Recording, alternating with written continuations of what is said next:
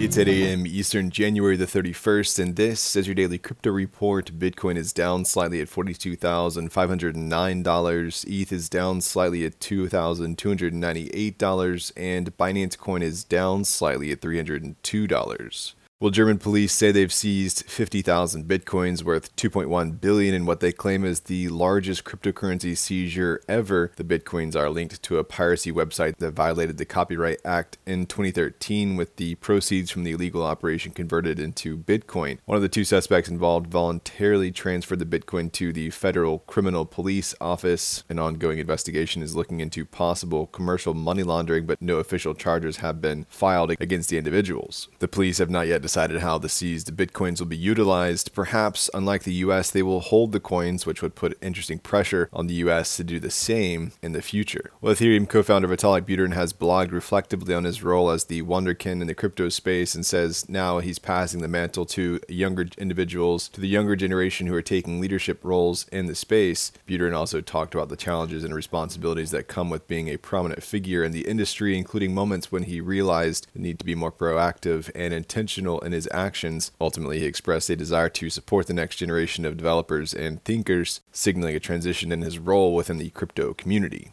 Well, their application for a spot Bitcoin ETF from Global X has been withdrawn as reported by CBOE BZX Exchange. The withdrawal notice was filed on January 26, according to the SEC. The move comes after the SEC approved 11 spot Bitcoin ETFs on January the 10th, following a court ruling that a re review of Grayscale Investments bid for a spot Bitcoin ETF. More on the SEC. The U.S. regulator is seeking to dismiss its own lawsuit against crypto startup Debtbox after admitting they made inaccurate statements in court. The SEC had initially sued Digital Licensing Inc., operating as Debtbox, in July. The regulator now plans to dismiss their action without prejudice, which means it can refile the case in the future. Debtbox had been accused of defrauding investors by offering node licenses for review from mining tokens that were never mined. It's unclear if Debtbox will counter sue. And finally, former UK Chancellor of the, Exchequer, George Osborne, has joined crypto exchange Coinbase's advisory council. He's the second former UK Chancellor to join a crypto firm, with his predecessor Philip Hammond already advising Copper.